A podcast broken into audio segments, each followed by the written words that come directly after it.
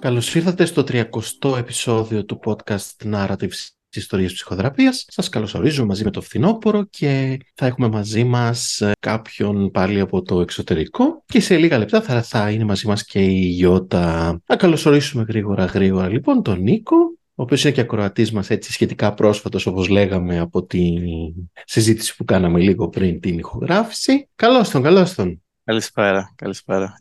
Καλημέρα, καληνύχτα. Εξαρτάται πότε το ακούει ο καθένας. ναι, έλατε. Εμείς ηχογραφούμε 8 η ώρα το βράδυ. Ελληνική. Σε εσάς είναι 6, ε; Ναι, ναι, ναι. Ωραία. Πες μας καταρχάς έτσι λίγα πράγματα για σένα, να σε γνωρίσουμε. Ναι, ε, είμαι 37 χρονών. Ζω στην Αγγλία, όπως ε, είπαμε, στην, ε, στο Ηνωμένο Βασίλειο από το 2010. 13 χρόνια τώρα. Και τα τελευταία 8 χρόνια ζω στο, ζω στο Λονδίνο. Ασχολούμαι με... Δουλεύω σε μια συμβουλευτική εταιρεία. Προσπαθώ να βρω τη λέξη στα ελληνικά τώρα. Έχω αυτό το ε, πρόβλημα. Δεν πειράζει. Ε, σε μια συμβουλευτική εταιρεία στον τομέα των κατασκευών και δραστηριοποιούμε γενικά στο, στο χώρο τα τελευταία 8 χρόνια από τότε που ξεκίνησα να δουλεύω ε, εδώ στο Λονδίνο.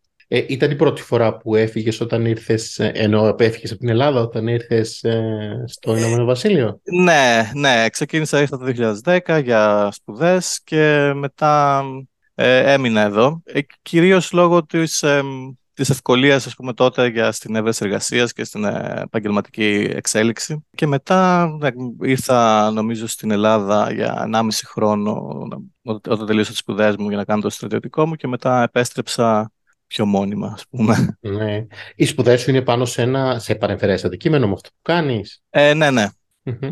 Ναι. Πες μας και δύο πράγματα έτσι για την οικογένειά σου, έχεις αδέρφια; Ναι, όχι, δεν έχω, δεν έχω αδέρφια, είμαι μοναχό παιδί. Έχω μεγαλώσει στην επαρχία. Mm-hmm. Οι, οι γονείς μου ήταν μαζί, χωρίσανε τέλος πάντων πριν από αρκετά χρόνια, πριν από 20 χρόνια, 23 χρόνια. Και ε, ζούσα με τη μητέρα μου από, το, από τότε και στο, και στο εξής και ναι, και μετά από, από κάποια χρόνια αποφάσισα να, αποφάσισα να έρθω να κάνω κάποιες σπουδές. Έμεινα εδώ μετά. Και έμεινε μόνιμα, δηλαδή δεν ξανά ναι. Δεν επέστρεψες. Όχι, όχι. όχι. Ναι. Εκτός από το διάστημα αυτό για το στρατιωτικό μου, ας πούμε, δεν, ε, δεν ξανά επέστρεψα, όχι. Τώρα πώς είναι η ζωή εκεί; Εντάξει, τα τελευταία χρόνια υπάρχει έτσι μια πάρει λίγο την κατηγούσα νομίζω σε, σε, σε, αρκετούς, σε αρκετούς τομείς και με φίλους που το, που το συζητώ γενικά, ε, Έλληνες αλλά και και Βρετανούς αλλά και ξένους, δηλαδή ανθρώπους που έχουν έρθει από άλλες χώρες. Ε, γενικά υπάρχει μια, μια δυστοκία γενικότερη στο, σε όλους τους τομείς και, και γενικά όσοι μπορούν ή όσοι είναι έτσι λίγο πιο περιπετειώδεις ας πούμε έχουν, έχουν φύγει, ψάχνουν να φύγουν να πάνε κάπου αλλού ας πούμε. Δεν είναι και όπως ε, πολλοί μπορούν να φαντάζονται ας πούμε μια γη της επαγγελίας νομίζω και εδώ έχει επέλθει έτσι μια, μια μακροχρόνια κρίση. Ναι. Σε επίπεδο εκτός από το οικονομικό και το επαγγελματικό, κοινωνικό, φιλικό, Πώς είναι να ζει κανείς εκεί; Κοιτάξτε, τα πρώτα χρόνια, τα φοιτητικά χρόνια, εντάξει, σε όλες τις χώρες νομίζω, γιατί είχα κάνει κάποιες σπουδές στην Ελλάδα παλιότερα, τα φοιτητικά χρόνια είναι πάντα τα ίδια γενικά. Δηλαδή, κάποιες παρακολουθήσεις, κάποια, κάποια εργαστήρια όπως είχαμε στη σχολή. Μετά, ξέρω εγώ, κάποιο διάβασμα, κάποιες έξοδοι κλπ. Μετά το επαγγελματικό, επειδή το μόνο σοβαρό επαγγελματικό, ε, επαγγελματική ζωή που είχα ήταν, στο, ήταν εδώ πέρα, στο, στο Μένο Βασίλειο. Ε, ήταν ο κοινωνικός, στο, στο, κοινωνικό, στο κοινωνικό τομέα ήταν λίγο δύσκολη, δύσκολη η, η προσαρμογή και να, να ξεκινήσει ένα κοινωνικό κύκλο από την αρχή. Ναι. Ε, δηλαδή, εγώ, δηλαδή, εγώ επί της ουσίας το 2015, σαν σου λέμε, προσγειώθηκα, ας πούμε, έπεσα στο Λονδίνο, δεν ήξερα κανέναν, σχεδόν κανέναν. Είχα πολύ λίγους γνωστούς, ας πούμε, εδώ και εκεί. Και μετά τους μπορεί να φανταστείς, ας πούμε, πηγαίνοντας σε μια δουλειά 9 ε, με 5, ας πούμε, και να έχεις ε, μόνο τα Σαββατοκύριακα ελεύθερα, ήταν δύσκολο να, να χτίσεις μια κοινωνική ζωή, ας πούμε. Ήταν μέσα από συναδέλφους, φίλους, φίλων κλπ. Το οποίο εντάξει δεν ήταν κατόρθωτο και τώρα βέβαια εντάξει έχω αρκετό πολλούς ε, διαφορετικούς κοινωνικούς κύκλους και πολλές επαφές κλπ. Και, και ε, κάνουμε πάρα πολλά πράγματα. Για πάμε σιγά σιγά και στα θεραπευτικά. Πες μας έτσι δύο πράγματα για το ποια ήταν έτσι τα πρώτα, οι πρώτες αφορμές ε, ε, για να δεις κάποια θέματα στη ψυχοθεραπεία. Λοιπόν, εγώ πάντα ήθελα από, από πολύ μικρός θεωρούσα ότι κάτι δεν πήγαινε καλά ας πούμε. Δηλαδή και το βλέπω και τώρα, τα τελευταία, ας πούμε, στις τελευταίες περίοδους. Πάντα ένιωθα ότι κάτι δεν πήγαινε καλά, ότι κάτι έπρεπε να αυτό. Απλά υπήρχε μία, όπως και σε πολλές οικογένειες και από ό,τι έχω ακούσει και στο podcast και από ό,τι ξέρω, ας πούμε, σε πολλές οικογένειες στην Ελλάδα υπήρχε έτσι μια, μια ας πούμε, προκατάληψη ε, απέναντι στα, στους ψυχιάτρους, ψυχ, ψυχολόγους, ό,τι ξεκινάει από ψύχα, ας πούμε, νομίζω ότι, ναι, ναι. Τους, ότι τους τρομάζει γενικά. Νομίζω πρέπει να είχα κάνει κάποιες νήξεις, ας πούμε, στην οικογένειά μου, στη μητέρα μου, ότι θέλω να δω κάποιον ειδικό και αυτά, αλλά δεν πάντα υπήρχε έτσι μια, μια μεγάλη άρνηση, ας πούμε, ότι όχι, δεν είναι, είναι της ηλικίας, είναι της, ε, ξέρω εγώ, είναι της εφηβείας, όλοι τα περνάνε αυτά κλπ. Και, και μετά όταν μεγάλωνα, ας πούμε, καταλάβαινα ότι εντάξει, είχα μια ζωή φυσιολογική, πώς το λένε, προνομιούχα, privileged, ας πούμε, ζωή γενικά, δεν, είχα, δεν μου έλειπε κάτι. Αλλά πάντα υπήρχε έτσι ένα θέμα, ένα θέμα. Πώς να, το ναι. περιγράψω. για, για πες λίγο παραπάνω, λες, πάντα αισθανόμουν ότι κάτι έχω. Ναι, ναι. Ήταν αυτό το κάτι. Μια, έτσι, μια θλίψη, θα την έλεγα μια κατάθλιψη, ένα έτσι, μια, ότι κάτι έλειπε, κάτι δεν ήταν εκεί, κάτι, κάτι το οποίο ας πούμε δεν μπορούσα να το περιγράψω. Και ναι, αυτό συνεχιζόταν. Είχα τις σχέσεις μου, είχα τις κοινωνικές μου ζωή, είχα την κοινωνική μου ζωή. Δεν, δεν, και γενικά δηλαδή, αν τα έβαζες κάτω, ας πούμε, δεν, δεν είναι δυνατόν, δεν έλειπε κάτι, ας πούμε, ξέρω εγώ. Αλλά και από την άλλη, δεν θεωρούσα ότι είχα μια κλινική κατάθλιψη, ας πούμε, ή ότι θα έπρεπε να, να δω κάποιον, ας πούμε, έτσι, κλινικό, ας πούμε, γιατρό. Ναι, ναι, ναι. Και μετά, όταν ας πούμε, μετά πέρασαν τα χρόνια και όταν άρχισα πούμε, να βγάζω τα δικά μου χρήματα, mm. ε, ζώντας, στην, ε, ζώντας στο, στο Λονδίνο, αποφάσισα να, να δω τι είναι αυτό. Και συγκεκριμένα σε αυτό είχε, είχε έρθει το πλήρωμα του χρόνου όσον αφορά στο τομέα της, της δουλειάς, γιατί θεωρούσα ότι κάτι με κρατάγε πίσω. Ναι. Κάτι με κρατάγε πίσω με την έννοια ότι θεωρούσα ότι έπρεπε να δώσω πολύ περισσότερα στον τομέα της, ε, της εργασίας ναι. στις διαπροσωπικές σχέσεις στην καθημερινότητα και θεωρούσα ότι κάτι, ότι κάτι με κρατούσε πίσω, χωρίς να υπάρχει κάποιος κάτι απτό για να μπορέσω ας πούμε, να, το, να το περιγράψω. Και αυτό θεωρούσα ότι ήταν και ένα, και ένα, και ένα αγκάθι λίγο στην, ε, στο να κάνω το επόμενο βήμα και να βρω κάποιον ειδικό και να ξεκινήσω την, ε, η δουλειά με μένα. Σε κρατούσε πίσω εννοείς ότι ε, εσύ σαν να μην έδινες όλες τους δυνάμεις, σαν να φρέναρες κάπως τον εαυτό σου; Ναι, σαν να υπήρχε κάτι το οποίο να με κρατούσε πίσω. Δεν ξέρω να το περιγράφω σωστά. Δηλαδή κάτι το οποίο, ε, ναι, σαν να μην έδινα όλο μου το, τον εαυτό, σαν, ναι, σαν, σαν κάτι να με κρατούσε πίσω. Ναι. Κοινωνικά αυτό πώς γινόταν, δηλαδή δεν έμπαινε σε τόσο κοντινές σχέσεις, δεν επένδυες τόσο πολύ, ναι, πώς, πώς ναι. γινόταν αυτό; Ήταν αυτά τα δύο ακριβώς, όπως, mm-hmm. όπως τα είπες, αυτά τα mm-hmm. δύο ακριβώς και, και δεν επένδυα και δεν, δεν, δεν έκανε σχέση σε βάθος και, και εσύ της άλλης, ε, σε, και στη δουλειά μου ας πούμε, ενώ με ενδιαφέρει πάρα πολύ αυτό που έκανα και θεωρούσα ότι ήμουν πάρα πολύ καλός, πάντα έπαιρνα ας πούμε το, το feedback ότι δεν φαίνεσαι σαν να μην σε ενδιαφέρει αρκετά. Φαίνεσαι σαν να μην δίνεις το 100%. Και έλεγα, μα, μα δεν είναι δυνατό. Μα εγώ, ας πούμε, δηλαδή, μα, μ' αρέσει, δηλαδή, το σπουδάσα ήταν η πρώτη μου επιλογή και, και αυτό ήθελα να κάνω. Δηλαδή, γίνεται. Και, και προσπαθούσα μετά να δείξω, έστω και, και, και πλαστά, ας πούμε, ότι. Προσπαθείς. Προσπαθώ. Ή ότι να, να, να δείξω, ας πούμε, τις εκφράσεις μου, δεν ξέρω, το, το πώς, σαν να παίζω ένα θέατρο, ας πούμε. Αυτό ήταν το, το μεγάλο. Άρα, ε, κάπως αυτό που, έλε, που λες ε, μου ακούγεται το ίδιο που έλεγες και για την εφηβεία σου ότι ε, ενώ τα πράγματα α, αλλιώς ήταν και αλλιώς τα ένιωθες. Ναι. Διότι ενώ ναι. φαινό, φαινόντουσαν σαν να είναι. Ε, Υπήρχε πολύ... έτσι μια, μια εφέλψα θλίψη, ας πούμε. Πώς mm. μπορώ να το περιγράψω, σαν να κάτι να έλειπε, ας πούμε. Δηλαδή, ναι, και θεωρούσα πάντα ότι ήταν η εφηβεία, ότι είναι, ξέρω εγώ, ας πούμε, οι ορμόνες που ανεβοκατεβαίνουν κλπ. Και, και Κάπως ναι. έτσι το είχα. Και, και επίσης, ας πούμε, το επόμενο βήμα μέσα από συζητήσεις που είχα κάνει με φίλους κλπ. είναι ότι πηγαίνοντας σε ένα σύμβουλο ψυχικής υγείας, ε, η πρώτη ερώτηση που θα σου κάνει θα είναι, ξέρω, γιατί ήρθες να με δεις; Ναι. Ναι, ή γιατί περιμένεις και δεν ήξερα πραγματικά. Δηλαδή, δεν ήξερα τι να πω. Ναι. δηλαδή, αυτό ήταν το ένα μεγάλο που πρόβλημα που είχα, που με κρατούσε. Γιατί έλεγα ότι τι να πω, δηλαδή δεν ξέρω, δεν έχω κάτι, δηλαδή δεν έχω, δεν μου λείπει κάτι, πώς να το πω, δεν έχω Βέβαια, αυτή ήταν η μία φωνή. Δηλαδή, ε, επειδή μέσα μα έχουμε διαφορετικές φωνές, η μία φωνή ναι. έλεγε Μα δεν σου λείπει κάτι. Ναι. Όπως έλεγε και η μητέρα σου, μα τα έχεις ναι. όλα, ξέρω. Ναι. Αλλά η δεύτερη φωνή έλεγε Μα δεν είμαι τόσο καλά. Ναι. Και εκεί πάντα έμπαινε το θέμα το ότι, όπως είπα, όταν λέω ότι έρχομαι από ένα προνομιούχο περιβάλλον, δεν εννοώ ότι μας τρέχουν τα λεφτά από τα μπατζάκια, εννοώ ότι υπάρχει. Ναι, ναι, μεγάλος χωρί να μου λείψει κάτι. Αυτό. Ναι.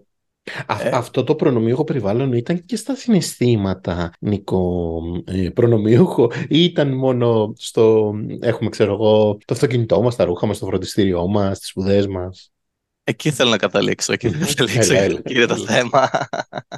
λοιπόν, μετά από τον, ε, με τον ε, Σύμβουλο Ψυχικής Υγείας που συνεργάζομαι, είναι σωστή λέξη τώρα, δεν ξέρω, που, ε, ναι. τον, οποίο, τον οποίο βλέπω τα τελευταία δύο χρόνια Νομίζω έχουμε, έχουμε επέτειο το Σεπτέμβρη τώρα που μας έρχεται σε, λίγο, σε λίγους μήνες. Ξεκινώντας, ναι, νομίζω εκεί καταλήξαμε στο ότι και συγκεκριμένα μου, μου έκανε την ανακοίνωση μετά από δύο χρόνια. Ναι. γιατί, γιατί τέλος πάντων υπήρχαν και άλλα θέματα που πρέπει να λύσουμε στην πορεία και μου λέει ότι μου λέει, είναι, μια, είναι μου λέει, μια κλασική περίπτωση συναισθηματικής εγκατάλειψης, το οποίο δεν το είχα ξανακούσει σαν έννοια. Ε, ναι. Και μου λέει ότι είναι, αυτή, ότι είναι ακριβώς αυτό, ότι γενικά είχα μεγαλώσει με δύο γονείς οι οποίοι ήταν ένα διάστημα μαζί, μετά ε, ζούσαν χωριστά. Είχα αρκετά, ας πούμε, καλά, είχα όλα τα υλικά αγαθά που θα μπορούσα να έχω. Εντάξει, βέβαια, με τις δυσκολίες που έχει κάθε οικογένεια, έτσι δεν το συζητάμε, δεν ήταν όλα ρόδινα, αλλά γενικά ναι, ότι υπήρξε πάντα, υπήρχε πάντα, ας πούμε, η έλλειψη προσοχής από τους γονείς, η έλλειψη στοργής, αγάπης και, και λοιπά. Και, και αυτό, ας πούμε, ε, δημιούργησε ένα χαρακτήρα, ας πούμε, το οποίος ε, να μην δημιουργεί πολλές, ε, πολλές εντάσεις, να είναι πάντα στο παρασκήνιο, να μην δημιουργεί ας πούμε, πολλά προβλήματα, να μην ζητάει, να, μην, ε, να μένει πάντα στην επιφάνεια ή στο background, ας πούμε, στο παρασκήνιο, δηλαδή να μην, ξέρω εγώ, απαιτήσει κάτι, ας πούμε, ή να μην, mm. να μην, ας πούμε, ξέρω εγώ, μην ενοχλεί τον μπαμπά που γύρισε από τη δουλειά κουρασμένος γιατί είναι κουρασμένος και δεν μπορεί, να μην ενοχλεί τη μαμά γιατί τέλος πάντων υπήρχαν άλλα θέματα δικά της, ας πούμε. Ναι, και γενικά, ας πούμε, ναι, είχα μεγαλώσει μια ζωή έτσι. Και οπότε έφτασα σε κάποιο σημείο, όπως είπα και προηγούμενα, στην συνεργασία μας, που θα έπρεπε να δώσω αυτά που θα έπρεπε, ας πούμε, για να, για να προχωρήσει μια ναι, δουλειά, ένα, ένα project. Ακριβώς.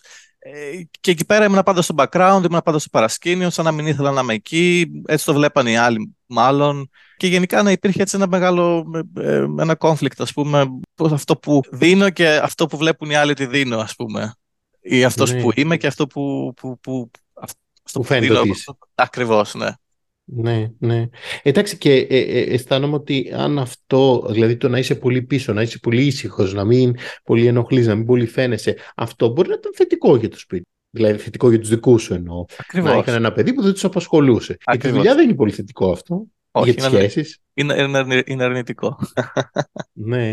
Συνεργάζεσαι με κάποιον ε, θεραπευτή εκεί ή με Έλληνα; Ναι, είναι, είναι εδώ. Είναι εδώ στο Λονδίνο, ναι. Είναι στο Λονδίνο, αλλά είναι Έλληνας. Όχι, είναι όχι. Είναι, είναι, είναι Άγγλος, ο οποίος έχει μεγαλώσει στη Νέα Ζηλανδία, αλλά είναι, mm. είναι Άγγλος και, και μένει, στη, μένει στην Αγγλία τώρα. Τον οποίο τον είχα. και αυτό ήταν ένα μεγάλο πρόβλημα. Το νομίζω γενικά πολλοί άνθρωποι το έχουν και στο, το έχω ακούσει και στο podcast από άλλους και γενικά. Ότι πώς βρίσκεις κάποιον ψυχοθεραπευτή. Πώς; Ναι, πώς βρίσκει εσύ; Λοιπόν, ε, γενικά από το Google. Υπάρχει, υπήρχε μία, το καλό γενικά, ήταν και καλό και κακό αυτό, ότι υπάρχει μια μεγάλη βάση δεδομένων από, το, από, την, από την εδώ, ε, πώς θα το έλεγα, Ένωση... Το BPS. Ναι, ναι.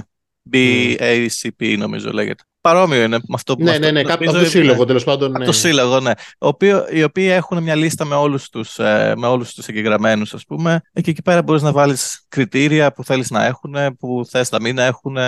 Και, αλλά και αυτά επειδή είναι τόσοι πολλοί, δηλαδή και όσα κριτήρια και να βάλεις, ας πούμε, μπορεί να σου φύγουν χίλια αποτελέσματα. Ναι, ναι. Οπότε μετά αναγκαστικά από αυτό και μετά, επειδή τότε ήταν, δεν υπήρχε, ήταν προ-κορονοϊού εποχή, ναι. Δεν υπήρχαν συνεδρίες ε, online. Online υπήρχαν μόνο διαζώσεις, οπότε ε, θα έπρεπε να είναι κάποιος, κάποιος, κάποιο γραφείο να είναι κοντά στο σπίτι μου, κοντά στη δουλειά. Δηλαδή, γεωγραφικά πιο πολύ κριτήρια, μετά κριτήρια, τώρα είναι πολύ, είναι πολύ υπερφύαλο, θα το πω, ε, εμφάνισης, δηλαδή αν αυτός, αυτό που έβλεπα στη φωτογραφία ναι, ναι, ναι, ναι, τα κοιτάμε αυτά ναι, όμορφος ή άσχημος, απλά κάποιος που να μου ταιριάζει εμφανισιακά. Ή σου ενέπνε η εμφανισία. Ακριβώς. Που θα μπορούσα να, που θα μπορούσα να ανοιχτώ και να μιλήσω. Τόσα ήταν ένα εμπόδιο. Ακριβώς, αυτό θέλω να πω.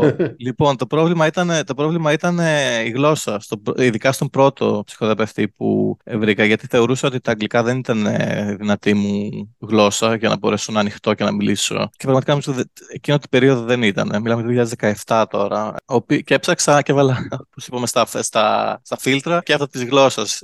Και υπάρχουν αρκετοί πάρα πολλοί Έλληνες ε, ψυχοθεραπευτές στο Λονδίνο. Και, και μου έκανε εντύπωση πόσοι πολλοί ήταν, δηλαδή δεν το περίμενα. Αποφάσισα και μετά, μετά από τα τηλέφωνα ή από τα email και αυτά προσπαθούσα να βρω κάποιον που να έχει ώρες ε, που να βολεύουν και εμένα και, και αυτούς, ξέρω εγώ. Πήγα σε κάποιον, αυτός και η πρώτη επαφή που είχα με την, με την ψυχοθεραπεία.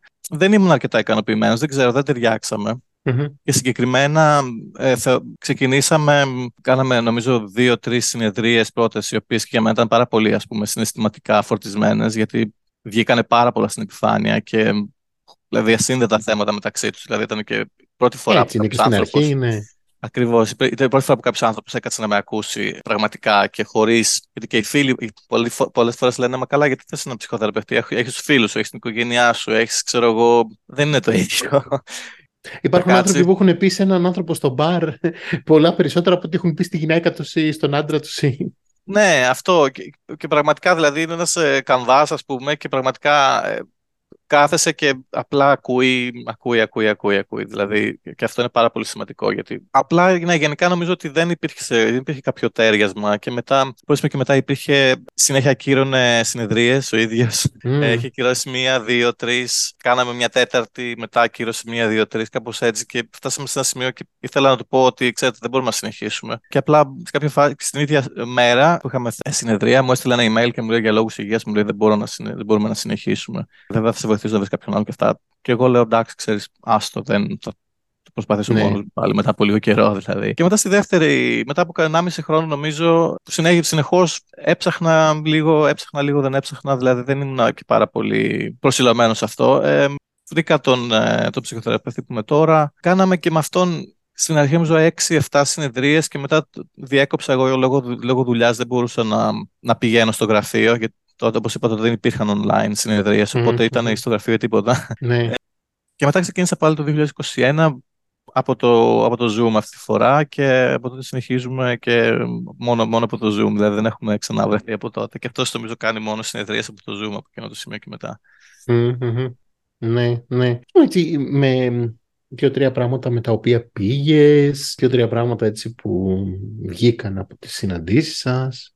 Λοιπόν, ε, το πρώτο, προς τον πρώτο ε, ψυχοθεραπευτή που πήγα, το πρώτο πράγμα ήταν αυτό που, αυτό που είπα, είπα και σε ένα πρόδρομο στην αρχή, ότι δεν ξέρω τι είναι, είναι κάτι το οποίο δεν ξέρω, κάτι το οποίο ε, με, με, με ενοχλεί, κάτι το οποίο δεν, δεν μου κάθεται καλά ε, και δεν ξέρω. Οπότε ε, και αυτός ξεκίνησε να κάνει ερωτήσεις, ας πούμε, δημογραφικές. Δεν ξέρω πώς είναι στα ελληνικά, δημογραφικά, δηλαδή ναι, ναι, δημογραφικές, είμαι, ναι. αυτά που.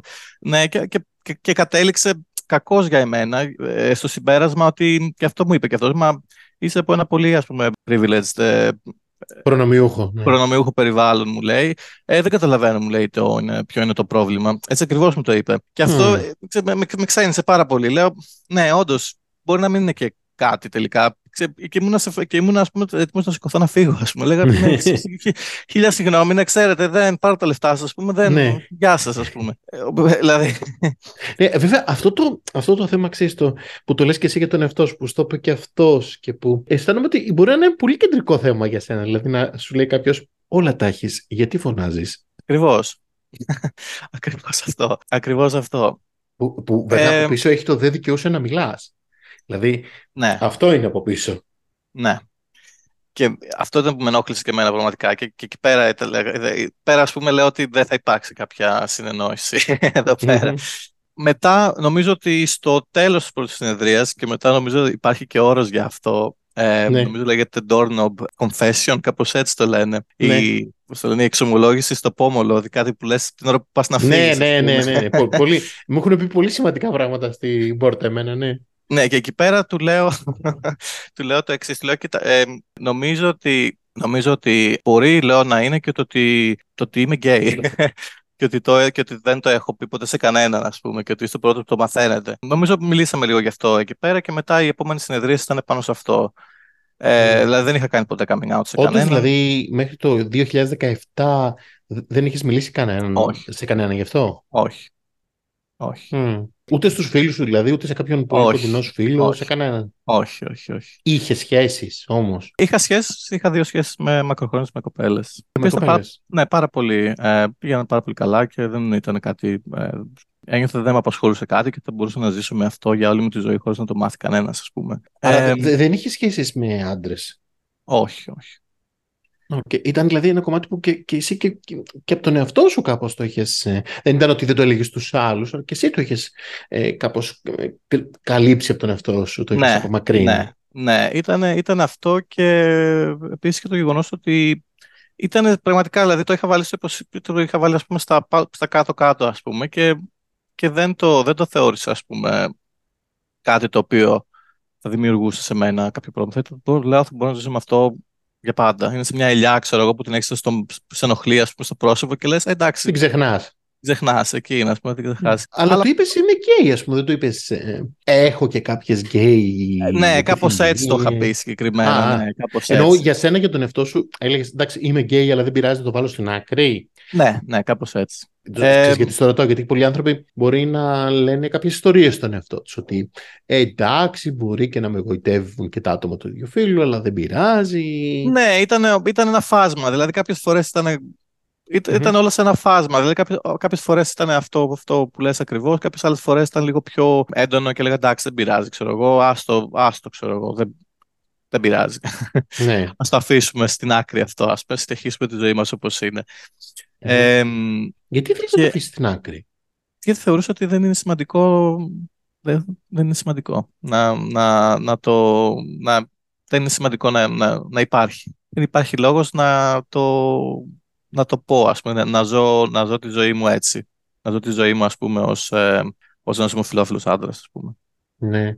Είχες κάποιες ε, αρνητικές σκέψεις σε σχέση με το πώς είναι να ζει κανείς ε, ως ένας ομοφιλόφιλος άντρας. Ε, κοίταξε, το πιο σημαντικό για εμένα ήταν ότι θεωρούσα ότι οι φίλοι μου και η οικογένειά μου δεν θα το αποδεχτούν και θα απομακρυνθούν από εμένα. Και στους, στο κομμάτι των φίλων είχα πάρα πολύ, έπεσα πάρα πάρα πολύ μέσα. Αλήθεια.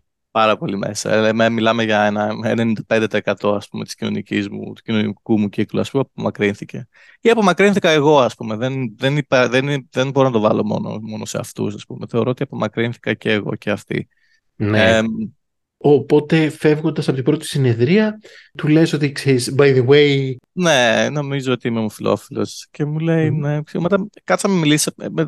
Ναι, μετά μιλήσαμε λίγο και, και με έκανε να καταλάβω ότι είμαι εγώ και αυτός, δηλαδή, δηλαδή ότι αυτά που έλεγα ήταν η πραγματική μου φωνή εκείνη τη στιγμή. Δηλαδή δεν, ήταν, mm. υπήρχε, δεν υπήρχε ας πούμε, κάποιο, κάποια κριτική, κάποιος, ας πούμε, κάποιο judgment, ας πούμε, ξέρω εγώ, ή κάποιο. Δηλαδή ήταν ένας ασφαλές χώρος, μπορούμε να μιλήσουμε και να τα πούμε όλα κλπ. Και, όχι, λειτουργήσε ως ένα βαθμό αυτό. Δηλαδή βρήκα, έβαλα κάποια, κάποια, κάποια πράγματα σε, σε τάξη, ας πούμε.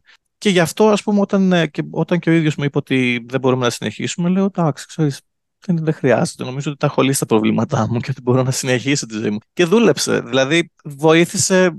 Δηλαδή, από το 100% ας πούμε, πήγα και δεν ήξερα τι, τι γίνεται. Ναι. Ε, αυτό το συγκριτικνώθηκε. Ξέρω εγώ, έφτασε σε ένα 30%. Δηλαδή, ένα 70% ας πούμε, έφυγε από, από μένα, έφυγε από πάνω μου. Το έβγαλα από μέσα μου, ας πούμε. Και μετά, πολλά πράγματα πήραν το δρόμο τους γενικά. Ε, σκέφτομαι ότι και αυτό θα το έβαζα στην ίδια οικογένεια με αυτό του άλλο φαίνεται και άλλο είναι. Διότι αν ας πούμε ένα τόσο μεγάλο κομμάτι της ζωής σου κάπως είχε πάλι εξαφανιστεί από την ναι. Ε, οπτική σου και από, την, και από το βίωμά σου, είναι πάλι αυτό, ξέρεις, ε, αυτό που σου λέγανε και στη δουλειά, αυτό που ζούσες και γενικά εσύ. Ακριβώς. Άλλο φαίνεται να είναι τα πράγματα και άλλο τα νιώθω εγώ. Ακριβώς. Θα είναι δύο διαφορετικοί κόσμοι, ας πούμε, που δεν ενώνονται. Ακριβώς. Και σε της άλλης ε, υπήρχε για εμένα, ήταν, κοίταξε, για, για εμένα δύο πράγματα δεν ήθελα στην επόμενη, στον επόμενο ψυχοθεραπευτή που θα, που θα έβρισκα και που βρήκα τελικά. Δύο πράγματα να μην γίνουν. Ακούγεται πολύ αστείο τώρα που το λέω, αλλά πραγματικά ήταν, ήταν έτσι. Ένα, να μην, θεωρούσα ότι, ότι δεν πρέπει ας πούμε, η συνεδρία από εδώ και πέρα να όλα μου τα προβλήματα ας πούμε, ή ό,τι έχω περάσει, όλη μου, η όλη μου η να, να πηγαίνουν πάνω ας πούμε, στη σεξουαλική μου ταυτότητα. Πολύ σημαντικό αυτό που λες. Και, και το δεύτερο, ότι δεν ήθελα, ας πούμε, θεωρούσα πολύ ας πούμε, εύκολη λύση για, την, για μια ψυχοθεραπευτική ας πούμε, διαδικασία, ε, πορεία. Όλα μου τα προβλήματα, ας πούμε, ό,τι συμβαίνει τώρα, να τα, να τα αναγάγουμε στη, στη, στην παιδική μου ηλικία. Επίσης πολύ σημαντικό, ναι. Λοιπόν, και πηγαίνοντας, ας πούμε, σε έναν ψυχοθεραπευτή προκατηλημένος, ας πούμε, ή έχοντας ατζέντα, ότι ξέρετε, δεν μπορούμε να συζητάμε, ας πούμε, για την... Ότι δεν θεωρώ πολύ πανεύκολο, ας πούμε, κάποιος να, να μου πει ότι ξέρεις, ας πούμε, όλα να τα αναγάγεις, ας πούμε, στο ένα ή στο άλλο, ή στο τρίτο, ας πούμε, ή στο τέταρτο που κάποιος μπορεί να έχει στον... Ε... Κάποιος να πει ναι, ήσουν καταπιεσμένος και γι' αυτό δεν ζούσες καλά. Πες το και στο γείτονα και θα σου περάσει και τελειώσαμε. Ναι. Βέβαια στην, ε, στην Αγγλία δεν ξέρω στην Ελλάδα αν υπάρχει το ίδιο. Νομίζω η Σύμβουλη Ψυχικής Υγείας, νομίζω κάποια από αυτούς ε, είναι η έννοια, ε, υπάρχει η έννοια του LGBT Friendly, ναι. affirmative νομίζω. Το οποίο, το οποίο όταν το άκουσα σαν έννοια, έλεγα, δηλαδή αυτό το κάνει ακόμα πιο εύκολο. Δηλαδή πηγαίνεις εκεί πέρα λέγοντας, ξέρω εγώ, ή έχω, ανήκω στην low, low κοινότητα, ας πούμε, και έχω αυτά τα προβλήματα και θεωρούσα ότι για κάποιον ας πούμε LGBT affirmative ψυχοθεραπευτή θα μπορούσε, είναι πανεύκολη λύση να σου πει «Α, όλα αυτά συμβαίνουν γιατί επειδή, επειδή ξέρω εγώ ανήκει στη ΛΟΑΤΚΙ κοινότητα». Το οποίο δεν είναι... Λες κάτι πολύ σημαντικό, ναι, ναι. Δεν είναι καθόλου έτσι όμως τα πράγματα, ούτε στο, ούτε στο ένα ούτε στο άλλο. Και γενικά δηλαδή και, και, στην, ε, και στην πορεία μου την τωρινή, όλα. Δηλαδή, υπήρχε ένα μεγάλο πρόβλημα με μένα στην αρχή. Ήταν πάρα πολύ δύσκολο να, να ανοιχτώ και να μιλήσω για τα για την καθημερινότητά μου, για το πώς πέρασα, για το ότι πώς ήταν η εβδομάδα μου, πώς ήταν η μέρα μου, τι προβλήματα αντιμετώπισα. Δηλαδή κάθε φορά με ρώτα, σε κάθε συνεδρία με ρώταγε ο ψυχοδραπευτής μου ε, τι γίνεται, ξέρω, πώς είσαι ξέρω, αυτήν την εβδομάδα, έλεγα καλά. Τι έγινε, ε, τα ίδια δουλειά, σπίτι, τηλεόραση, αυτά. Δηλαδή και του πήρε πάρα πολύ χρόνο και, και εμένα και σε μένα πάρα πολύ ε, κόπο να καταφέρω να, να ανοιχτώ και να, να μιλήσω για τη βδομάδα μου, για τη μέρα μου, για, το, τα, για τα καθημερινά προβλήματα που είχα, γιατί είχα αρκετά έντονα προβλήματα σε εκείνη την περίοδο που ξεκίνησα. Και, με, και μετέπειτα ήταν, ε, δηλαδή συγκεκριμένα μου είχε, πει, μου είχε πει μια πρόταση, μου λέει, ε, όταν μιλάμε, μου λέει, νιώθω, μου λέει, σαν να, σαν να διαβάζω, μου λέει, τις επικεφαλίδες, μου λέει, στις, στις, στις ειδήσεις. Δηλαδή, πώς διαβάζετε επικεφαλίδα. Τους τίτλους, ναι. Τους τίτλους και μετά πρέπει να πατήσεις τον τίτλο για να σου βγάλει την είδηση ή, ή, που, ή που έχει μια-δυο ε, σειρές, μια-δυο γραμμές από κάτω που σου λέει επιγραμματικά τι έγινε, ας πούμε. Και αυτό ήταν πάρα πολύ δύσκολο για μένα για να ανοιχτώ και να, και να αρχίσω να μιλάω ε, γενικά για, για τα πάντα. Και ναι, μας πήρε πάρα, πάρα πολύ χρόνο και υπήρχε και πάρα πολύ οπισθοδρόμηση κάποιες φορές. Δηλαδή μπορεί να είχα φτάσει σε ένα σημείο που να ήμουν πάρα πολύ ανοιχτός και να, είχα, και να επικοινωνούσα και να μιλούσα για πολύ σημαντικά, πολύ προσωπικά μου θέματα που, που ε, κάποια από αυτά ούτε και ο σύντροφός μου δεν τα, δεν τα ξέρει, δεν τα ήξερε. Θα μιλήσουμε και σε, αυτό, και σε αυτό σε λίγο, αν θελει Και δηλαδή ήμουν πάρα, πάρα πολύ ανοιχτό σε κάποια θέματα, μιλούσα, μιλούσα, και μετά μπορεί κάτι να τύχει, κάτι, κάποια αναποδιά, κάτι να στράβωνε, ας πούμε, στην καθημερινότητά μου και αυτά. Και μετά στην επόμενη συνεδρία, ξέρω εγώ, πάλι κλεινόμουν. Ναι. Και μετά... Το κλεινόσουν εσύ το καταλάβαινες; Το έκανες δηλαδή σαν μια στρατηγική ή σου έβγαινε αυτόματα; Ε, έβγαινε αυτόματα mm Έβγαινε αυτόματα. Δηλαδή, υπήρχαν πάντα και κάποιες φορές, ακόμα και τώρα νομίζω, υπάρχουν ξέρω εγώ, μέρες, ξέρω εγώ, έχουμε συνεδρίε με κάθε Πέμπτη. Και, δηλαδή, μπορεί να ξυπνήσω την Πέμπτη το πρωί και να λέω: Όχι, δεν έχω τίποτα να μιλήσω με τον Ντάνιελ αυτήν την εβδομάδα. Όχι, τι θα πούμε σήμερα πάλι, δεν ξέρω, τι, τι να πω, τι να πω. Δηλαδή, καταλαβαίνω, φέρνω τον εαυτό μου σε, σε μια κατάσταση η οποία δεν έχω κάτι να πω. Ναι. Ε, λες ότι, ε, ωραία έκφραση είναι αυτή. Φέρνω τον εαυτό μου σε μια κατάσταση ώστε δεν έχω κάτι να πω. Ναι, πραγματικά είναι έτσι. Δηλαδή, λέω, τι να, να πω γι' αυτό, όχι, όχι, ας μην το πω. Δηλαδή, βαρε... Γιατί είναι... να μην το πω; Γιατί είναι κουραστικό, γιατί είναι βαρετό, γιατί και συγκεκριμένα και ένα άλλο σημείο και ένα άλλο κομμάτι αυτού που είχα. Λόγω του μεγάλωσα όπως είπα σε μια οικογένεια χωρισμένων γονιών ήμουν πάρα πολύ αυτό που λέμε το παιδί παραπεταμένος λίγο δεν ξέρω. Δεν mm. σωστή έννοια αλλά δεν τη χρησιμοποιήσω ε, μεγαλώντας και στο σχολείο και μετά, ξέρω, και στις, ε, μετά ήμουν πάντα, πάντα πάρα πολύ ο people pleaser, ξέρω εγώ, αυτός που ήθελε πάρα πολύ να, να, να ε, ευχαριστεί τους άλλους. Να ευχαριστεί τους άλλους. Το οποίο αυτό, το οποίο αυτό δυστυχώς το έφερνα στην, ε, στην ψυχοθεραπεία με ασυναίσθητα, σαν να ήθελα ας πούμε, να, να διασκεδάσω τον, τον ψυχοθεραπευτή. Όχι απαραίτητα mm. να το διασκεδάσω εννοώντας χαχά να πούμε ένα αστείο. Αλλά να το φροντίσεις, να τον έχεις καλά να τον έχω καλά και να, το, να του πω κάτι ενδιαφέρον, κάτι που θα του τραβήξει ενδιαφέρον ή να του φτιάξω μια ιστορία λίγο πιο ωραία. Και πιάσα mm. τον εαυτό μου το κάνω αυτό. Νομίζω δεν το έχουμε συζητήσει ποτέ, αλλά πιάσα τον εαυτό μου το κάνω αυτό και λέγα και κάτσε, όχι δεν πρέπει να το κάνει, δεν πρέπει να γίνεται αυτό. Δηλαδή πρέπει να είναι εκεί ας πούμε ε, αυτός ο άνθρωπος και για να, για να, για να, για να βοηθήσει εσένα. Δηλαδή δεν χρειάζεται να, να, τον, να τον διασκεδάσεις, ας πούμε. Εντάξει, αλλά εσύ πήγαινες με αυτό που, με τον τρόπο που ήξερες να σχετίζεσαι. Δε... Ναι, ακριβώς. Ακριβώς. Ακριβώς, ακριβώς έτσι. Οπότε ναι, αυτό σταμάτησα να το κάνω και νομίζω ότι αυτό βοήθησε, βοήθησε πραγματικά. Οπότε ε, ε, σταδιακά αυτό που λες είναι ότι δούλευες πάνω στο να σπάσει αυτό. Το άλλο πράγμα να φαίνεται και άλλο να προσπαθείς να δείξεις, άλλο συνέστημα να προσπαθείς να δημιουργήσεις τους άλλους. Ακριβώς. Ακριβώς. Και, και ακόμη πάνω σε αυτό υπήρχε ένα μεγάλο θέμα αυτό που λέω ότι δεν είχα, δεν είχα τι να πω, δεν είχα πώς να το πω, έχει να κάνει με τα συναισθήματα. Γιατί εγώ μεγάλωσα από ό,τι καταλάβαμε, ε, εγώ κατάλαβα, δεν ναι. ξέρω και, καιρό από ό,τι φαίνεται και μου το, mm-hmm. μου το είπε το τελευταίο, το τελευταίο καιρό, ότι μεγάλωσα σε ένα σπίτι χωρίς ε, συναισθήματα. Mm. Δεν υπήρχε συναισθήματα. Οι γονείς μου γενικά, δηλαδή δεν τους είχα δει ποτέ ας πούμε, να φιλιούνται, να αγκαλιάζονται, να κάθονται μαζί, να συζητάνε όμορφα πολιτισμένα. Δηλαδή ήταν... Δεν ξέρω, δηλαδή δεν είχα... Και όπως όλα τα παιδιά μέχρι ένα σημείο νομίζω νομίζουν ότι οι γονείς τους είναι οι ιδανικοί. Ναι. Το πιο αγαπημένο ζευγάρι στον κόσμο. Το πιο αγαπημένο ζευγάρι.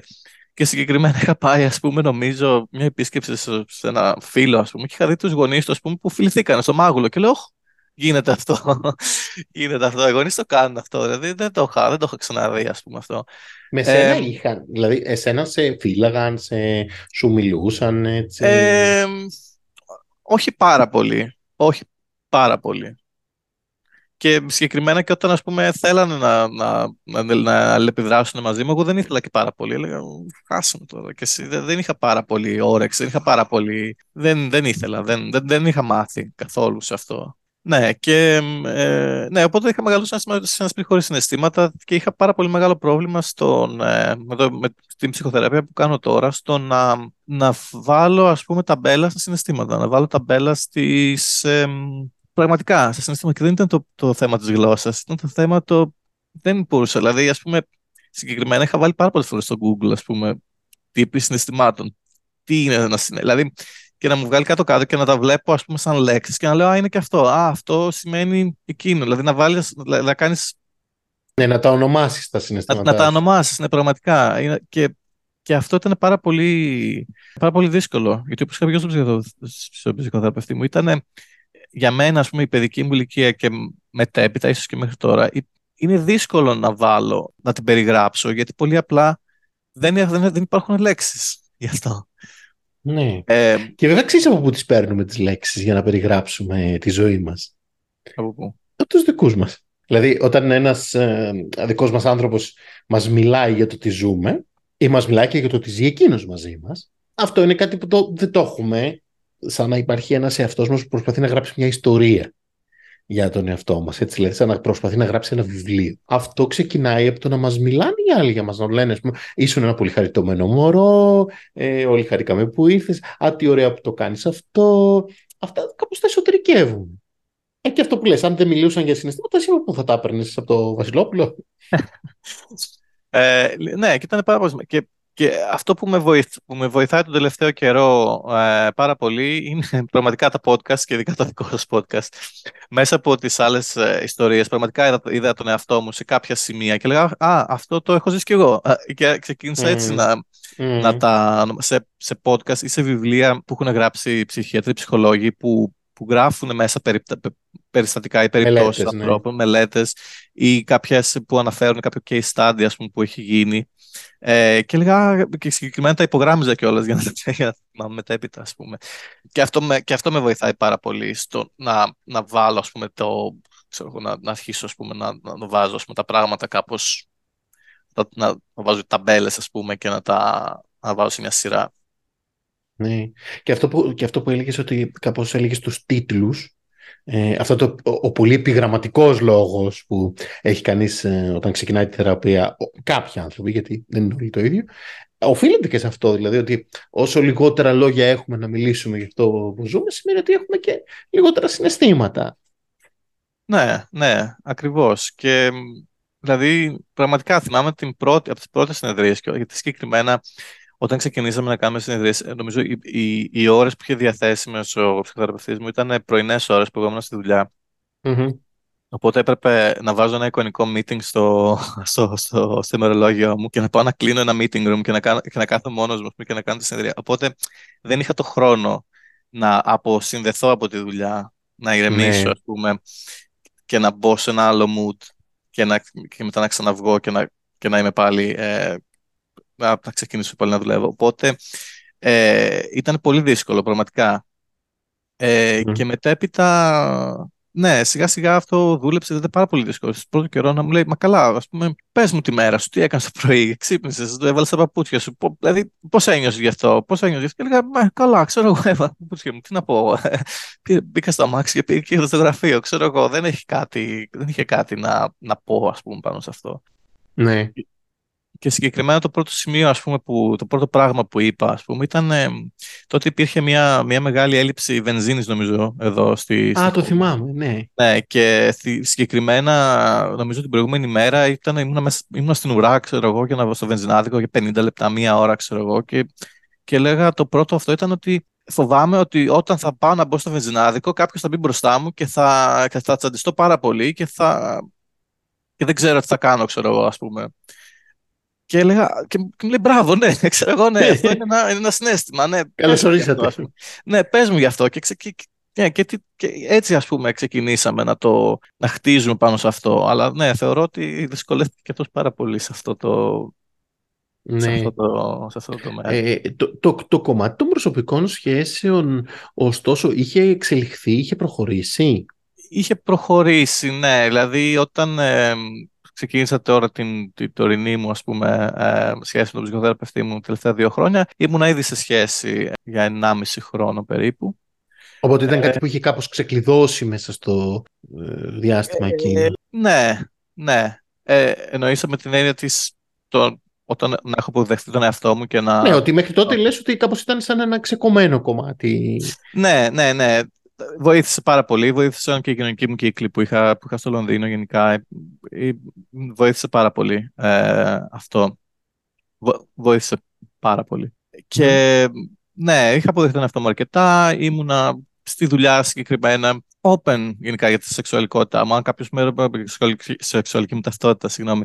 Ε, ναι. Αν κάποιος με ρωτούσε, θα, θα ήμουν ανοιχτός, αλλά δεν ήμουνα και, πώς το λένε αυτό που το λένε, στα αγγλικά το λένε wave flagger, ότι κάθεσαι και να, ξέρω εγώ, να είσαι και πολύ ε, out, ας ναι. πούμε. Ναι, ναι. Ε, ναι, ναι, ότι κάπως ήταν σήμα κατά τεθέν σου, ας πούμε. Ναι, ναι, ναι, ναι, δεν είναι και θέμα της προσωπικότητάς μου, δεν είναι και κομμάτι της προσωπικότητάς μου, απλά λέω ότι, ναι, ξέρω εγώ, αν με κάποιος με ρωτήσει, αν κάποιος θέλει να μάθει, ας πούμε, ή αν κάποιος με ρωτήσει, ξέρω εγώ, για την, για την σύντροφό μου, πάντα θα τον διορθώσω, θα πω, είναι ο σύντροφός μου, δεν είναι σύντροφός μου και Δηλαδή, ας πούμε, έτσι απλά πράγματα, ας πούμε. Μετά, θα με, αν με ρωτήσουν, είμαι πάρα πολύ ανοιχτός σε αυτό, αλλά ναι, δεν θα, ή θα βάλω και φωτογραφίες στα κοινωνικά δίκτυα ας πούμε, και, και στο LinkedIn ας πούμε, της, ε, της δουλειάς. Είχα κατέβει, είχα κατέβει και στο Pride ε, αυτή τη χρονιά με, τη, με την εταιρεία που δουλεύω τώρα ε, και, είχε έρθει, είχε έρθει και ο συντροφός μου μαζί. Οπότε γενικά ναι, ναι, είμαι πάρα πολύ ανοιχτό σε αυτό το κομμάτι τώρα πια. Ε, με την οικογένειά σου είχες μιλήσει; Ε, εκεί θα, ε, αυτό θα έλεγα ναι. τώρα. Σε προλαβαίνω, μου πέντε. Ε, είχα, κάνει, είχα κάνει το, το coming out στη μητέρα μου τότε που το είχα πάρει και εγώ απόφαση το 2017. Ε, δεν ήταν πάρα πολύ.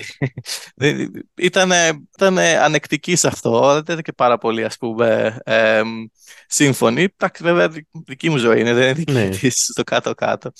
Δεν είχα μιλήσει σε, κάποιο, σε κάποιον άλλον, γιατί και γενικά και με τον, και με τον πατέρα μου και με, και με το υπόλοιπο, ας πούμε, με, το, με την υπόλοιπη οικογένειά μου, δεν είχαμε δεν έχουμε πάρα πάρα πάρα πολύ κοντινές σχέσεις, οπότε γενικά και εγώ δεν ξέρω πάρα πολλά πράγματα για αυτούς, ας πούμε, και δεν, δεν το θεώρησα και, και αναγκαίο, ας πούμε. Ε, ναι. ε, εσύ όποιος ήθελες να μιλήσει. Ναι, ναι.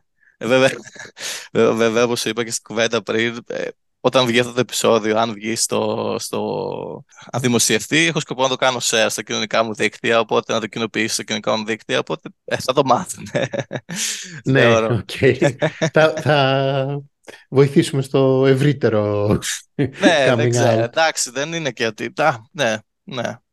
Εντάξει, ναι, ε, ε, εγώ συμφωνώ με αυτή την οπτική πάντως ότι όπως όλα τα προσωπικά μας θέματα, είναι θέματα τα οποία τα μοιραζόμαστε όπως τι δουλειά κάνεις, με τι ασχολείσαι, πώς περνάς τη μέρα σου, ποιος είναι ο σύντροφός σου. Ακριβώς, ε, είναι, είναι ναι. στοιχεία που τα μοιράζεσαι με ανθρώπους που εσύ επιλέγεις, εσύ αγαπάς, εσύ ναι. εγκρίνεις ότι θα τα δεχτούν και θα τα Ε, εντάξει, όπως είπα και στα κοινωνικά μου δίκτυα, ανοιχτός είμαι. Δηλαδή δεν, δεν, έχω, ναι. κάτι, δεν έχω κάτι να κρύψω. Απλά εντάξει, είναι και αυτό. Πάντως, ναι, και, και γενικά και στην, ε, και στην προσωπική μου ζωή και ο σύντροφός μου που είμαι το, είμαστε τώρα 3,5 χρόνια μαζί. Θεωρώ ότι και, θεωρώ ότι και αυτός έχει τα ίδια, τα ίδια θέματα, ας πούμε, ε, συναισθηματικά, ας πούμε, με, με μένα. Ε, γιατί και αυτός mm-hmm. έχει μεγαλώσει σε ένα παρόμοιο περιβάλλον από ό,τι έχω καταλάβει. Και γενικά τα βρίσκουμε. Αυτό θα σε ρωτούσα. Αυτό το κομμάτι του δεν μπορώ να επικοινωνήσω τα συναισθήματά μου. Δεν μπορώ να μιλήσω, ε, τουλάχιστον στην αρχή που το είχες πιο έντονο. Ναι. Είχε επιπτώσεις στις, ε, στη στροφική σου ζωή και στη φιλική σου; Ναι, νομίζω πως είχε. Είχε. Είχε επιπτώσεις. Αλλά θεωρούσα πάντα ότι ναι, ότι οι φίλοι μου που ήταν, ήταν μαζί μου, ας πούμε, όλα αυτά τα χρόνια και που είναι μαζί μου και οι σύντροφοί μου, οι, ε, οι, παλιότερες, οι παλιότερες και, και ο, ο νέος τώρα. Ε, νομίζω ότι ήταν μαζί μου για το πακέτο γενικά, δηλαδή ότι αυτό είμαι. Δηλαδή δεν είναι ότι υπήρχε, υπήρχε κάτι το οποίο έλειπε και το, το οποίο τους έλειπε και γι' αυτό ας πούμε με εγκαταλείπαν. Δεν ξέρω, δεν, μπορώ, δεν, το, έχω, δεν το ναι, έχω προσδιορίσει σε, αυτό σε αποδέχονταν. Όχι, λέω, για παράδειγμα, όταν δεν έχουμε πολύ καλή πρόσβαση στο να μιλήσουμε στους άλλους για το πώς αισθανόμαστε, μπορεί να μας ενοχλεί κάτι και να μην μπορούμε να μιλήσουμε γι' αυτό, μπορεί να ε, και οι ίδιοι να παρατηρούν αυτό, ότι ξέρω, χαιρόμαστε και ότι δεν τους δίνουν να το καταλάβουν. Είχα παρατηρήσει το... Γενικά υπήρχε ένα, υπήρχε ένα μοτίβο, ας πούμε, σε όλες μου τις σχέσεις, και στις φιλικές και στις, ε, και στις προσωπικές σχέσεις, ότι ήταν όλοι πάρα πολύ ας πούμε, δυνατοί χαρακτήρες, πάρα πολύ εξω, εξωστρεφείς Και θεωρώ ότι εγώ πάντα ήμουνα, πώς, πώς να το λέμε, ξέρω εγώ, σαν ο, το η σιωπηλή δύναμη, ας πούμε, δίπλα τους, ξέρω εγώ, η, η ήρεμη δύναμη, κάπως έτσι. Και αυτό το, το ανακάλυψα με κάποιους ανθρώπους συγκεκριμένα, οι οποίοι μείνανε μαζί μου στην, σε αυτήν, ας πούμε, την, την αλλαγή, ας πούμε, που είχα στην προσωπικότητά μου και αυτά που όταν ας πούμε άρχισα να τους λέω εγώ τα προβλήματά μου ας πούμε, αντί να μου λένε αυτοί και εγώ να ακούω και εγώ να τους λέω τα προβλήματά μου, εγώ να τους λέω ας πούμε την καθημερινότητά μου, σαν να ας πούμε απομακρυνθήκανε. Mm, Οπότε, ναι. ναι, νομίζω ότι, νομίζω ότι κάπου, κάπου εκεί πήγε το, το θέμα, δηλαδή ότι υπήρχε, ένα, υπήρχε έτσι μια, ένα μάτ, μια σύνδεση με άτομα τα οποία ήταν λίγο πιο, πολύ πιο εξωστρεφή, πολύ πιο δοτικά, πολύ πιο... Ε, είχαν ανάγκη από κάποιον να τους ακούσει ή κάποιον να τους κάπως έτσι. Και μετά όταν ας πούμε άλλαξα εγώ λίγο τη στάση μου απέναντι στη ζωή, νομίζω ότι πολλοί απομακρυνθήκαν και γι' αυτό το λόγο. Δεν, δεν ξέρω. Αλλά παρόλα αυτά βρήκα άλλους ανθρώπους οι οποίοι ας πούμε με, με αγαπάνε για αυτό που είμαι ας πούμε τώρα και έχουμε μια πάρα πολύ καλή σχέση. Ε, και σε αυτό στο, στο θέμα των συναισθημάτων με βοήθησε και πάρα πολύ ε, αυτό που είχε πει ο Άρης Δημοκίδης στο, στο δικό του podcast, ότι σε ένα σημείο, δεν θυμάμαι ακριβώς, γιατί το έχω ακούσει και πάρα πολύ καιρό, ότι ε, από ένα σημείο και μετά έλεγε, ξέρω εγώ, ότι τώρα είμαι λυπημένος, ξέρω εγώ. Δηλαδή, ε, ε, τα έλεγε τα συναισθήματα και, και αυτό το βοήθησε πάρα πολύ στο να τα σιγά σιγά να τα νιώθει, να, τα, να, να αρχίσει να βάζει, να, να, να τα ενώνει με την πραγματική, ας πούμε, το πραγματικό συνέστημα του. Ναι, και αυτό το έχω συζητήσει και με τον ψυχοθεραπευτή με αυτό και συμφώνησε πάρα πολύ σε αυτό, ότι είναι ένας πάρα πολύ καλός τρόπος στο να ταιριάξεις, ας πούμε, το συνέστημα με το όνομα, με αυτό που συμβαίνει και να τα ενώσεις κάπως. Ναι, και αυτό βοήθησε πάρα πολύ. Πάρα πολύ. Και ακόμα, και ακόμα δηλαδή, δηλαδή το κάνω.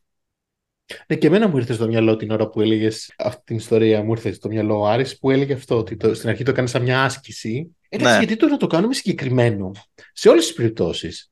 Δηλαδή, όσο πιο συγκεκριμένο γίνονται τα πράγματα και όχι τόσο αφηρημένα, τόσο λιγότερο άγχος ε, δημιουργείται. Δηλαδή, αν υποθέσουμε ότι έχω ένα πόνο στο κεφάλι και πάω στο γιατρό και μου πει: Παιδί μου, έχεις ε, μια ιωσούλα. Ναι. Εντάξει, κάπως αυτό γίνεται συγκεκριμένο, ησυχάζω κι εγώ. Αν είναι γενικά κάτι αφηρημένο, ε, δεν μπορώ κι εγώ πώς να το. και δεν ξέρω και πώς να το επικοινωνήσω και με τους άλλους. Δηλαδή, αν λες εσύ, νιώθω, πώς μου το έλεγες στην αρχή, νιώθω ε, κάτι, ότι υπάρχει ναι. κάτι. Ναι ότι υπάρχει κάτι περίεργο με μένα. Ναι. Ότι αυτό το κάτι, πας σε κάποιον, σε ένα φίλο και του πεις: Ξέρεις κάτι, έχω κάτι.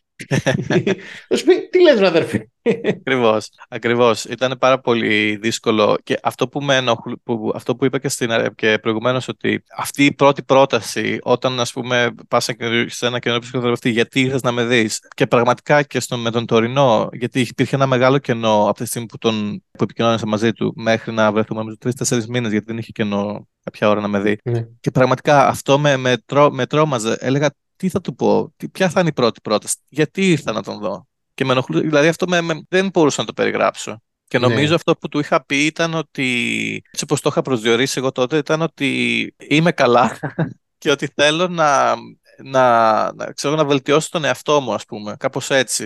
Το Ναι, είχα- αυτογνωσία. ναι, ναι, ότι θέλω ας πούμε, να ανακαλύψω κάποιες πλευρές του εαυτού μου που δεν έχω ανακαλύψει. Κάπως έτσι το, Μμμ. είχα, το είχα πει. Ναι, και, και μετά ναι, υπήρχε το μεγάλο πρόβλημα. Το ότι, ωραία, και τώρα τι, τι, τι θα Και πούμε. τώρα τι λέμε. Ναι. Ε, εντάξει, αυτό το ότι, ε, το ότι στην πραγματικότητα δεν ήταν τα συναισθήματα συγκεκριμένα, ε, δεν θα μπορούσε να σε πάει και στην πόρτα του θεραπευτή λέγοντας ε, Γεια σας, λοιπόν. τε- Τα πρωινά νιώθω ελαφριά θλίψη. Τα Ακριβώς. απογεύματα- Ναι. Ακριβώς. Όχι μετέπειτα και με την τωρινή ας πούμε, δουλειά που έχω κάνει, θεωρώ ότι, ότι θα μπορούσα, αυτή την πρώτη ερω- πρόταση θα, θα, θα, θα την έλεγα κάπως αλλιώς. Θα έλεγα ακριβώς αυτό που σου, που σου είπα στην αρχή, της, ότι οι άλλοι με βλέπουν κάπως, ξέρω εγώ, ας πούμε, ότι δεν είμαι πάρα πολύ δοτικός, ας πούμε, πάρα πολύ, ότι δεν εκδηλώνω τα συναισθήματά μου, ενώ τα, τα εκδηλώνω, ας πούμε, κάπως έτσι. ναι. Ε, θα το Εσύ βέβαια έβαζα τα, το- τα εκδήλωνες στην υπηρεσία των άλλων. Τα Ναι, ναι, συναισθήματα, Ναι. όχι στη δική σου υπηρεσία. ναι. Ναι. Δηλαδή τα εκδήλωνες με σκοπό να τους φροντίσεις, να τους κάνεις να νιώσουν καλά και μπορεί εκδήλωνες, αυτό που έλεγες εσύ, εκδήλωνες να ήταν ότι τα έβαζες στην άκρη να μην τους ενοχλούν. Ναι, ναι.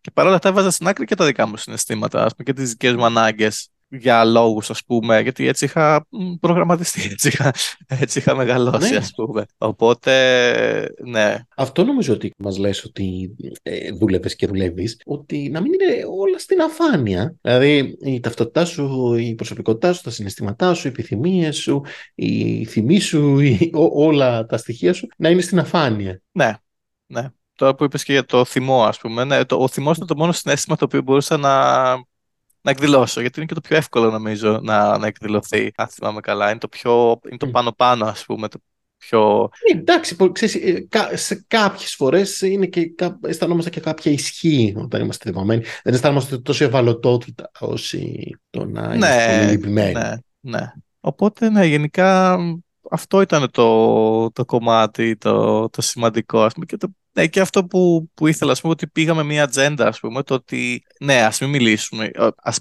εντάξει, ας μην τα βάζουμε όλα στο ότι επειδή ανήκω στη λαότικη κοινότητα, ας πούμε, όλα μου τα προβλήματα είναι εκεί και όλα μου τα προβλήματα, ας πούμε, στην, στην- στην- ε, από, την, από την παιδική ηλικία. Το οποίο και το, και, και το ένα και το άλλο καταρριφθήκαν, ας πούμε, γιατί ναι, ναι, υπάρχουν ας πούμε και αυτές οι... τα πιο πολλά πηγάζουν από εκεί επί της ουσίας. Ε, εντάξει, ε, η δική σου προσπάθεια νομίζω είναι να υπάρχεις ολόκληρος, να μην κόβεις Ναι. κομμάτια. Ακριβώς. Ε, ο- οπότε ναι, να συμπεριλάβεις. Ε, δεν μπορεί να μην συμπεριλάβεις την παιδική σου ηλικία, αλλά δεν μπορεί να κόψεις τα πάντα και να πεις μόνο η παιδική μου ηλικία. Δεν μπορεί να μην συμπεριλάβεις το ότι ανήκει στη ΛΟΑΤΚΙ κοινότητα, αλλά ε, δεν μπορεί να είναι αυτό η κεντρική σου ταυτότητα και τίποτα άλλο. Ε, δεν μπορεί να μην συμπεριλάβεις το ότι εργάζεσαι, Ναι, ότι είσαι Έλληνας, ότι είσαι άντρας. ναι, ναι, βέβαια. Όλα θα τα βάλεις στο... Αλλά όλα αυτά πρέπει κάπως να μπορούν να, πούνε, να συνομιλούν μεταξύ τους. Να είναι δηλαδή κάπως Αυτό ήταν. μια παρέα. Αυτό ήταν, αυτό ήταν ένα μεγάλο, μεγάλο. Γιατί συγκεκριμένα και όταν ε, τις πρώτες συνεδρίες που τις κάναμε όταν ήμουν στο χώρο εργασίας, όπως είπα. Και συγκεκριμένα θυμάμαι κάπου μου λέει: ε, Πες μου για τη δουλειά σου, ξέρω εγώ, πώς θα. Και του λέω: ε, Δεν θα ήθελα να, να αναφερθούμε σε αυτό. Και μου λέει: Γιατί. Και του λέω: Γιατί δεν, είμαι, δεν το έχω, ας πούμε, δεν το έχω δουλέψει ακόμα. Δεν είμαι σε φάση να το. Δεν, δεν μπορώ αυτή τη στιγμή. Και εκεί και είχε πιάσει Διάνα, ας πούμε. Εκεί μου λέει: Όχι, θα το συζητήσουμε. Μα λέω: Δεν Μμ. θέλω. Όχι, μου λέει: «Το- Θα το συζητήσουμε, μου λέει. Δηλαδή, αυτά πράγματα που δεν ήθελα να συζητήσω ή πράγματα που δεν ήθελα να αγγίξουμε, νομίζω ότι ήταν εκεί πέρα έχει και το πιο πολύ ψωμί, ας πούμε. Η αλήθεια είναι ότι αυτά που δεν λέγονται είναι τα πιο ζουμερά. Ναι, Εντάξει, ε, νομίζω ότι σαν να προσπαθούσε ο θεραπευτής σου να σου πει ότι να μην αρχίζουμε να κόβουμε πάλι. ναι. Και, και να αρχίσουμε να κόβουμε, αλλά και επίσης προφανώς και η δουλειά είναι ένα σημείο που περνάς την περισσότερη ώρα της ημέρας, ας πούμε, εκεί πέρα. Δηλαδή, δηλαδή δεν μπορείς να. Το βγάλεις αυτό απ' έξω. Ας πούμε. Δηλαδή θα έχει ένα σημαντικό μέρος. Και ένα ακόμη κομμάτι το οποίο ήταν πολύ. με, ενοχ, με, ενοχ, με ενοχλούσε. Σαν να με. Σαν, πώς το, το έκανα invalidate. Ε, Πώς το θέλει το invalidate τώρα. Το, σαν να το ακύρωνε. Το ακύρωνες. Ναι. ναι. ήταν ότι του έλεγα κάτι έτσι πολύ σημαντικό, πολύ βαθιστόχαστο, που μπορεί να σκέφτεται κάτι πολύ προσωπικό. Και πάντα μου έλεγε, αυτό το έχεις συζητήσει με τον σύντροφό σου. Και έλεγα, λέει και πάντα η πρώτη μου σκέψη ήταν, μα ας πούμε, εσένα σε πληρώνω να κάθεσαι εκεί, ας πούμε, και να μ' ακούς και με ρωτάς αν το έχω συζητήσει με τον σύντροφό μου; Όχι, δεν το έχω συζητήσει, γιατί θέλω να το συζητήσω με σένα. Και το είχα πει αρκετές φορές αυτό, ότι ξέρεις, κάποια πράγματα, ας πούμε, δεν μπορώ και δεν θέλω να τα συζητάω με τον σύντροφό μου, γιατί δεν θέλω, ας πούμε. Είναι κάποια πράγματα τα οποία είναι πολύ προσωπικά ή πολύ ε, στενάχωρα ή έχουν, ας πούμε, πολύ συνέστημα, ας πούμε, και καλό και κακό, ας πούμε. Δεν... Και μια δουλειά έγινε πάνω σε αυτό το τομέα, δηλαδή να, να, να, να γεφυρώσει το χάσμα ανάμεσα σε, σε αυτόν και, στο, και στον σύντροφό μου. Δηλαδή το τι, το τι λέω σε αυτόν και το τι λέω στον σύντροφό μου και να, κάπως να τα ενώσει. Ο, εγώ θεωρώ ότι το, το πλάνο του είναι από ένα σημείο και μετά, αλλά να μην χρειάζομαι, να μην τον χρειάζομαι, ας πούμε, τον, τον ψυχοθεραπευτή. Δηλαδή να μπορώ, ας πούμε, όλα μου τα συναισθήματα ή όλη μου την, την, ε, ό,τι περνάω, ας πούμε, να τα, να τα μοιράζομαι και να τα επικοινωνώ με άλλους, ας πούμε. Δηλαδή, να μην χρειάζομαι να έχω αυτό το κανάλι επικοινωνίας. Ναι. Βασικά νομίζω ότι ε, σαν να σου λέει ότι μην το κάνουμε πάλι μία από τα ίδια, όπου εγώ θα σε βοηθάω τα πράγματα να μένουν κλειστά. Ναι. Διότι μπορεί να στην αρχή μπορεί ένας θεραπευτής να είναι πολύ βοηθητικό να ξέρει πράγματα που δεν ξέρουν οι άλλοι. Σταδιακά όντως δεν μπορεί να δουλέψει ως ε, ένας άνθρωπος που πάλι μοιράζεστε μυστικά και αυτά παραμένουν, ώστε να παραμείνουν θαμμένα. Ναι, όχι, σίγουρα. Γιατί και πολλά θέματα τα οποία είχα εγώ με το, με το χώρο εργασίας, με τη δουλειά μου, ας πούμε. Ε, και όχι απαραίτητα θέματα με, με, με, με προϊσταμένους, με υφισταμένους, με ε, ανθρώπους που έρχονται εκεί να δουλέψουν κλπ. Ε, δηλαδή ότι είμαι ακόμα πολύ πιο ανοιχτός, ας πούμε, και πολύ πιο επικοινωνιακός και με τους συναδέλφους μου, ας πούμε, σε θέματα καθημερινά. Δηλαδή, mm. κάποια πράγματα, ας πούμε, ενώ παλιότερα μπορεί να τα κράταγα μέσα μου και να μένανε και να, τα, και να δημιουργούσαν, ας πούμε, άλλα θέματα. Τώρα είμαι πολύ πιο ανοιχτός και πολύ πιο open, ας πούμε, να, να, τα συζητήσω, να τα πω σε, σε ένα meeting, ας πούμε, ότι ξέρεις αυτό είναι αυτό, ας πούμε. Εντάξει, μην λέμε ότι είναι το άλλο, γιατί δεν είναι. Ενώ παλιότερα μπορεί να το κράταγα μέσα μου, ας πούμε. Και αυτό βοήθησε πάρα πολύ και συγκεκριμένα το τελευταίο χρόνο, ας πούμε. Με έχει βοηθήσει και πάρα πολύ και στον εργασιακό τομέα, δηλαδή στο να ε, είμαι πάρα πολύ πιο ενεργός, να φαίνομαι ήμουν ενεργός. Απλά να φαίνομαι πιο ενεργός και να συμμετέχω και να. και έχει βοηθήσει πάρα πολύ και σε αυτό. Οπότε ναι, γενικά μπορώ να πω ότι είμαι ικανοποιημένος. Μου έλεγες ότι ε, σκεφτόσουν να πεις κάτι σε σχέση με αυτοκτονία. Α, ναι. Ναι, θα έλεγα ότι στο κομμάτι του, του να ανοίγεσαι και να μιλάς, γιατί πολλοί γενικά στον αντρικό πληθυσμό υπάρχει, στην Αγγλία τουλάχιστον, υπάρχει μεγάλο ποσοστό αυτοκτονίας. Αυτό ήθελα να πω μόνο. Και ότι είναι πάρα πολύ δύσκολο και ήθελα να πω ότι πόσο, εύκολο είναι, ε, πόσο δύσκολο είναι να ανοιχτεί κάποιος. Και συγκεκριμένα εγώ που ήθελα κιόλας να ανοιχτώ και πόσο καιρό μου πήρε, και σε κάποιον άλλον, ας πούμε, ο οποίος μπορεί να έχει προβλήματα και να μην θέλει να ανοιχτεί και πόσο δύσκολο να είναι. Αυτό ήθελα να πω. Α, οκ, ότι υπάρχει. Ναι, ναι, ναι, κατάλαβα. Ναι, ναι. ναι, ότι λες ότι και για τους άντρες είναι πολύ δύσκολο να μιλούν. Ναι, ναι, ναι. Ναι, ναι, σωστά. Το, κάπου το ξέχασα. Μπορώ να επανέλθουμε να έρθει κουβέντα εκεί πέρα, αλλά... Είναι κάτι άλλο που θα ήθελες να πούμε σήμερα που έτσι δεν σε ρώτησα ή που θεώρησες σημαντικό να μοιραστείς; Όχι, δεν ξέρω. Δεν έχω κάτι άλλο. Δεν ξέρω, ήμουν και πάρα πολύ χήμαρος. Δεν ξέρω. δεν ξέρω αν είναι κάτι το οποίο... Προχωράει η θεραπεία, βλέπεις. Έχεις λόγια να μιλήσεις για όλα τα πράγματα που έχεις ζήσει. Ναι, ε, όχι, δεν ξέρω. Δεν έχω κάτι, δεν έχω κάτι άλλο να πω, νομίζω.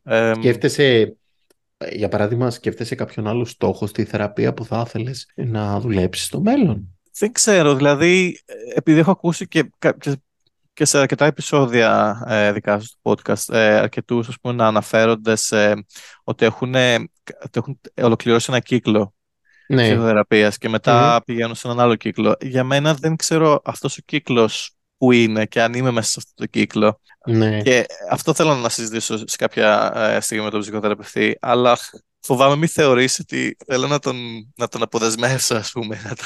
αυτό είναι το πρόβλημα. Ε, νομίζω έχετε κάνει καλή δουλειά, ώστε να μπορείς να τους δεις αριστείς τους ανθρώπους. Ναι, όχι. Δεν θα απλά ναι, αυτό ότι θέλω να, θα ήθελα ας πούμε να δω και κάτι άλλο, κά, κάποια άλλη προσέγγιση, κάτι άλλο, κάποιο άλλο κομμάτι του, δεν ξέρω, δικό μου ίσως. Δεν ξέρω, ναι. ναι. Θα ήθελα να κάνω κάτι, κάτι διαφορετικό. Ε, ίσως κάποια άλλη μορφή ψυχοθεραπείας, ε, όπως, με, όπως είχα ακούσει ξέρω εγώ, κάποια άλλα podcast ξέρω, με, σχετικά με τέχνη, με, με ναι. γενικά, με, ε, Ο δικός σου θεραπευτής τι προσέγγιση είναι; Δεν ξέρω. Εντάξει, Δυστυχώς. δεν είναι απαραίτητο, το ρωτάω ε, ναι, επαγγελματικό ενδιαφέρον. Ναι, όχι, έχει νομίζω και την, ε, και την ανθρωπιστική προσέγγιση ε, σαν, από ό,τι έχω καταλάβει κάνει κάποιο κομμάτι, κάποιο είδους, ε, κάποιο είδους ας πούμε μίξεις. Εκλεκτική, ανάλογα, ναι. Εκλεκτική, ναι, ότι κάποιο είδους μίξεις ανάλογα, το, ανάλογα τη, τη, το, την περίπτωση. Ναι, όχι κάτι άλλο που θέλω να πω. Ναι, νομίζω ότι, ήταν, αυτά τα, τα, νομίζω ότι τα χρήματα αυτά που έχω δώσει αυτόν τον καιρό νομίζω ότι είναι η καλύτερη ας πούμε, επένδυση που κάνει στον εαυτό μου. Και νομίζω ότι πραγματικά. Εντάξει, μου λείπουν από κάπου αλλού αυτά τα χρήματα, αλλά πραγματικά νομίζω ότι είναι, ότι είναι ό,τι καλύτερο έχω, ε, έχω κάνει. Και ένα άλλο κομμάτι που θα ήθελα να ξέρω ακριβώς πού θα κολλήσει αυτό στο, στο, στο podcast, είναι ότι ναι, ο λόγος ο οποίος ε, κάναμε εκείνες τις έξι συνεδρίες στην αρχή, μετά, μετά διέκοψα λόγω δουλειάς και μετά επανήλθα, υπήρχε ένα θέμα υγείας σωματικό. Δικό σου. Ναι, δικό μου. Το οποίο δεν, μπορούσαμε, δεν μπορούσα να βρω τι είναι. Είχα πάει, είχα πάει σε γιατρούς τέλος πάντων, δεν μπορούσα να βρω τι είναι. Και μετά από πολλούς πολλούς γιατρούς κλπ. Ήταν, ήταν σαν, σαν η αρχή ενός αυτοάνωσου νοσήματος. Λοιπόν, το οποίο αυτό δεν είχα δώσει σημασία τότε. Εντάξει, δόθηκε μια, μια θεραπεία, ας πούμε, πολύ συγκεκριμένη, πολύ συγκεκριμένη θεραπεία, η οποία αυτό ε, ξεπεράστηκε. Και αυτό τέλος έγινε, έφτασε σε ένα σημείο, υπήρχε τέλος πάντων, έγινε κάτι, ένα, πάντων, ένα ατύχημα ε, στη δουλειά, στο χώρο εργασίας. Ε, και ένα μέρος της ευθύνης ήταν και δική μου. Mm-hmm. Δεν υπήρχαν κάποιες. Προφανώς και από τη δουλειά μου είπαν δεν υπάρχει κάποιο πρόβλημα κλπ. Δεν το ξεχνάμε, ξέρω εγώ, σίγουρα δεν έφταγες μόνο εσύ κλπ. κλπ, Αλλά αυτό μέσα, και ενώ ήξερα ότι ε, προς, ε, συνειδητά έλεγα ότι αυτό δεν με. Ναι, συνειδητά δεν υπάρχει κάποιο πρόβλημα, προχωράμε, ξέρω και αυτά. Υποσυνείδητα όμως αυτό υπήρχε μια πέδος και αυτό και αυτό ήταν και ο λόγος που, που έφτασα στο, στην αρχή ας πούμε ενός αυτοάνωσου.